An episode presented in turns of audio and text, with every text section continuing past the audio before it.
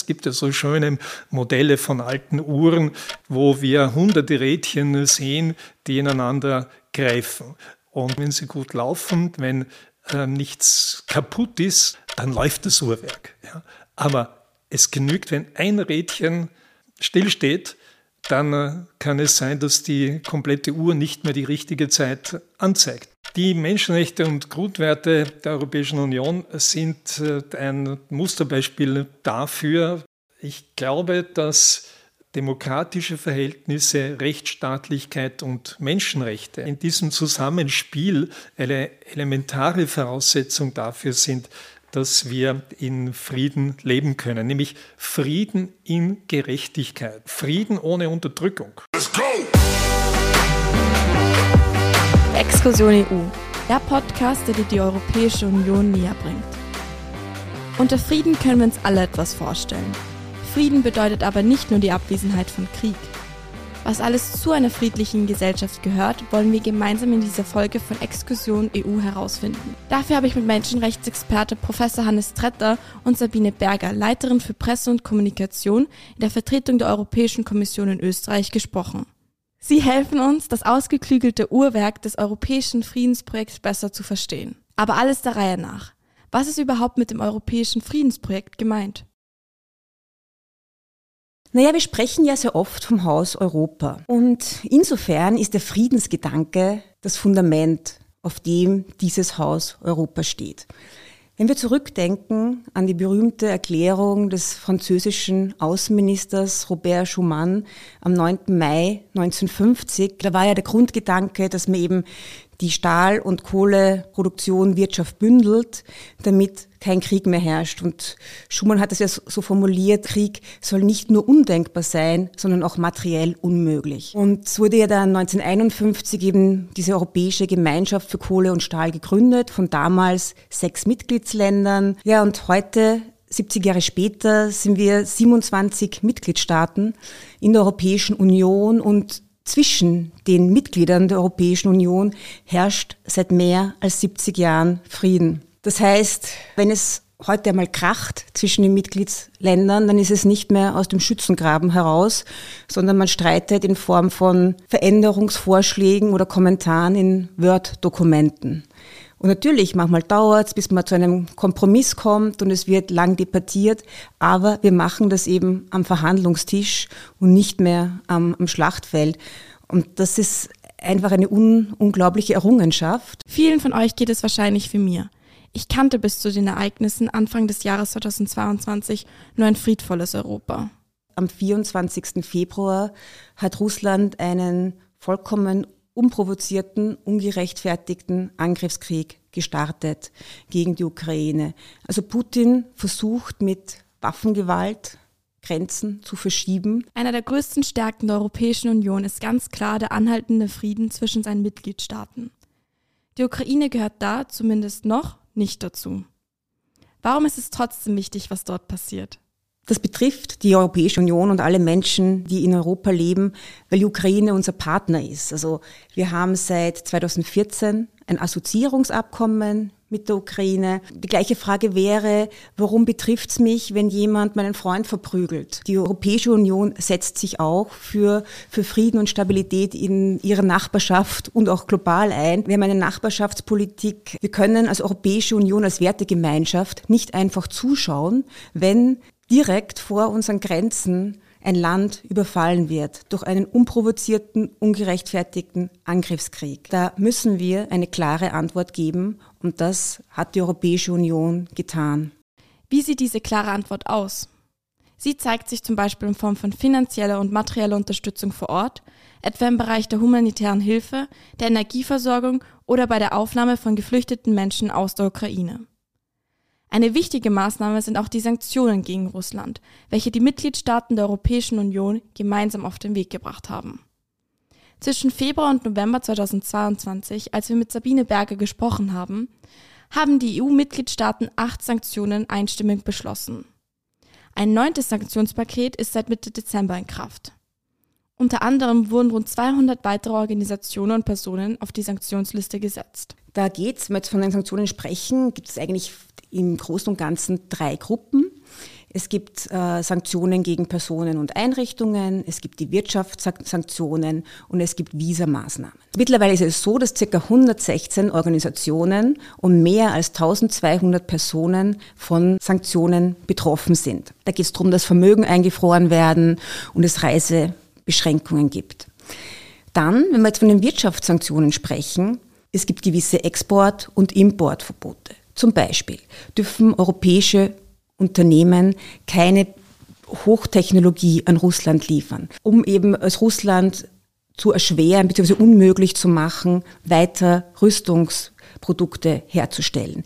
Also es gibt da ganz lange, ganz lange Listen an Produkten, die nicht mehr nach Russland geliefert werden dürfen. Das ist sehr umfassend. Das geht bis zu Luxusgütern, zu Handtaschen, auch Reitpferde finden sich auf dieser Liste. Und umgekehrt gibt es natürlich auch eine, eine lange Liste an Importverboten. Eines der berühmtesten Importverbote ist sicherlich das Verbot von der Einfuhr von Öl das mit 5. Dezember in Kraft getreten ist. Auch diese Liste ist ganz gemischt. Findet sich Gold, da findet sich Kaviar. Wenn wir jetzt von Wirtschaftssanktionen reden, sind natürlich auch die Sanktionen im Finanzbereich ganz wichtig. Also circa drei Viertel der russischen Banken sind vom Zahlungsverkehr abgeschnitten. Und es gibt auch Sanktionen gegen Medienunternehmen, zum Beispiel Russia Today, RT und Sputnik und weitere Unternehmen, die eigentlich reine Propagandakanäle des Kremls sind und dazu dienen, den Angriffskrieg zu befeuern und mit falschen Narrativen Stimmung gegen, gegen die Ukraine zu machen. Und was genau will die EU mit diesen Sanktionen erreichen? Das Ziel ist dafür zu sorgen, dass Putin es immer, immer schwerer hat, seinen Krieg zu finanzieren und auch sieht, dass Russland einen sehr, sehr hohen Preis für die Aggression gegen die Ukraine zahlt.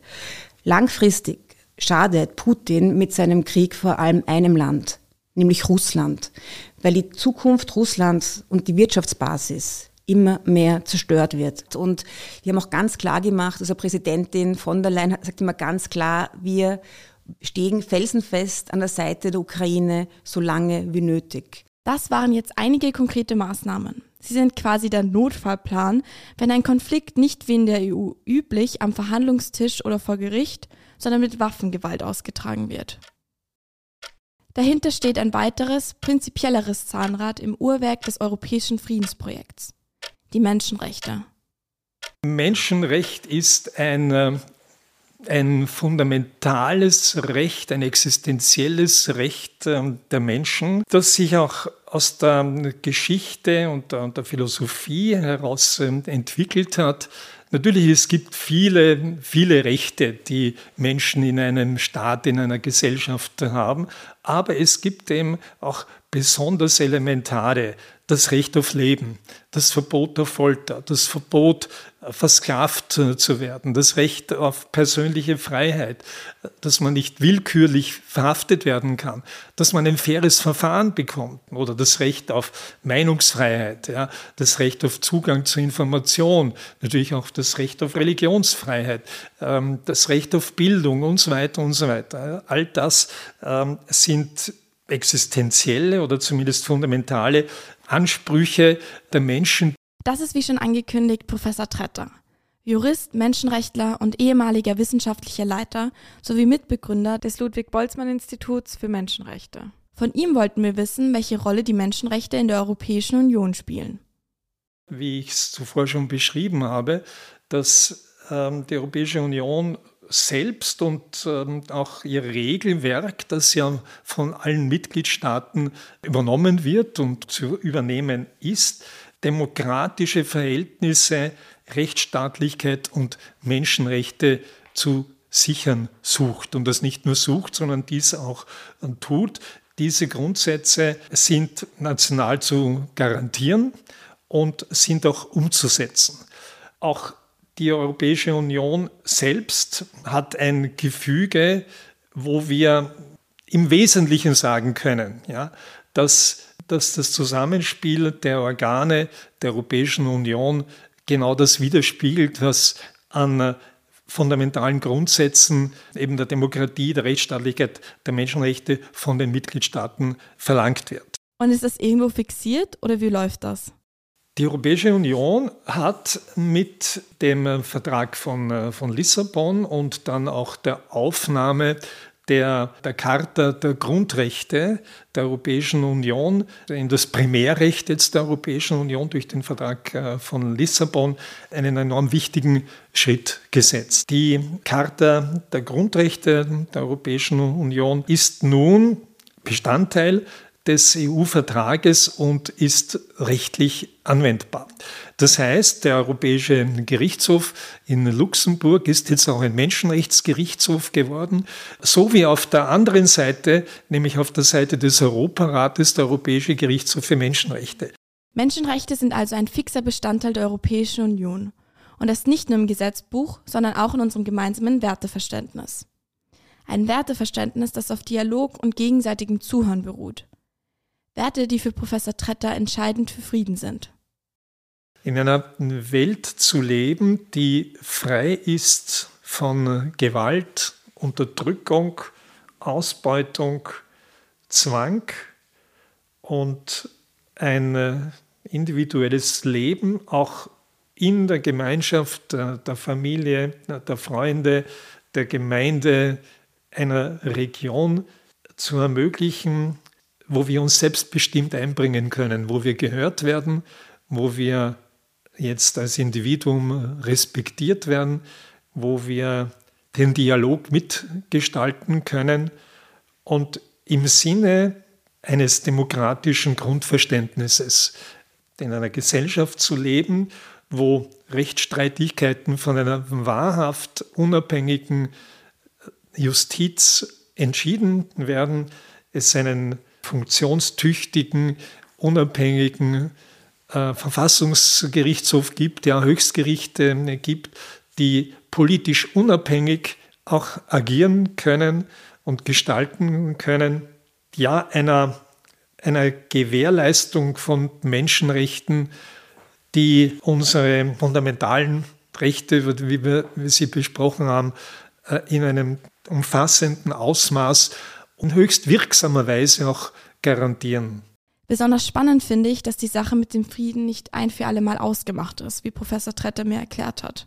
Ich glaube, dass das eine wirklich enorme Herausforderung für die Zukunft ist, wo die Menschenrechte eigentlich über das hinausgehen, auch in, in ihrem Einsatz und in ihrer möglichen Bedeutung, was bisher von diesen gewährleisteten Menschenrechten behandelt worden ist, nämlich die Frage, wie mit der Klimaänderung umgegangen wird, welche Verpflichtungen sich hier möglicherweise auch ergeben in der Ökonomie, ja, in der globalisierten Ökonomie, welche Herausforderungen oder welche Regeln aus den Menschenrechten abgeleitet werden können für dominierende internationale Konzerne. Und insoweit ist äh, die, das Programm dieses Green Deals enorm wichtig. Und ähm, hier sieht man wieder, dass das ein Thema ist, das menschenrechtlich natürlich auch relevant ist. Ja, Recht auf Gesundheit, ähm, Recht auf eine, eine gesunde Umwelt. Sogar die Digitalisierung müssen wir laut Professor Tretter in Friedensfragen bedenken.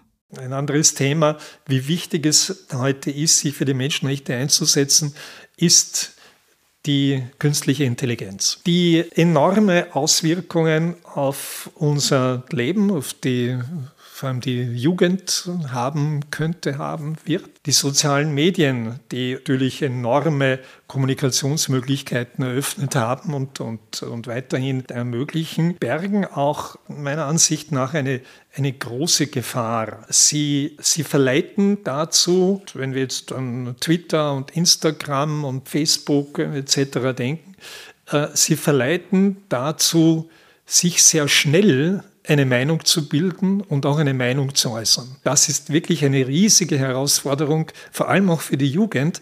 Wir brauchen wiederum einen viel stärkeren rationalen Dialog über das, was ähm, die Welt äh, bewegt, was die Welt äh, bedroht. Und das geht nicht, ja, in wenigen Sekunden und äh, ständig am Handy und mit einigen wenigen Zeichen oder I like oder I dislike. Ja. All diese Entwicklungen können wir nur in einem gemeinsamen Austausch bewältigen, sagt Professor Tretter. Ein Austausch, der auch über alle Generationen hinweggehen soll. Und da hat er eine klare Ansage an uns.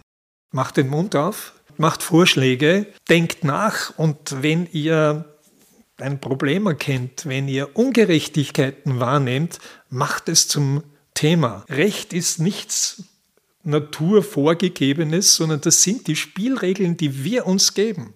Und das ist nichts Trockenes. Das ist etwas, was, was das Leben anbelangt, die, das Leben und die Zukunft. Welche Spielregeln geben wir uns? Wie wollen wir auch mit der Europäischen Union weiter tun? Die Europäische Union, ein Friedensprojekt, ein ausgeklügeltes Uhrwerk, angetrieben von Dialog, Partizipation und europäischen Grund- und Menschenrechten. Denn wie wir nun alle hoffentlich wissen, Frieden ist mehr als die Abwesenheit von Krieg. Frieden bedeutet ein Zusammenleben auf Augenhöhe, ohne Gewalt und Diskriminierung und im gemeinsamen Austausch. Werte, die die Europäische Union ausmachen und alles andere als selbstverständlich sind. Falls ihr noch Fragen habt, schreibt uns wie immer gerne. Alle Infos dazu findet ihr in den Show Notes. Let's go! Das war Exkursion EU. Ich hoffe, die Folge hat dir gefallen. Bis zum nächsten Mal.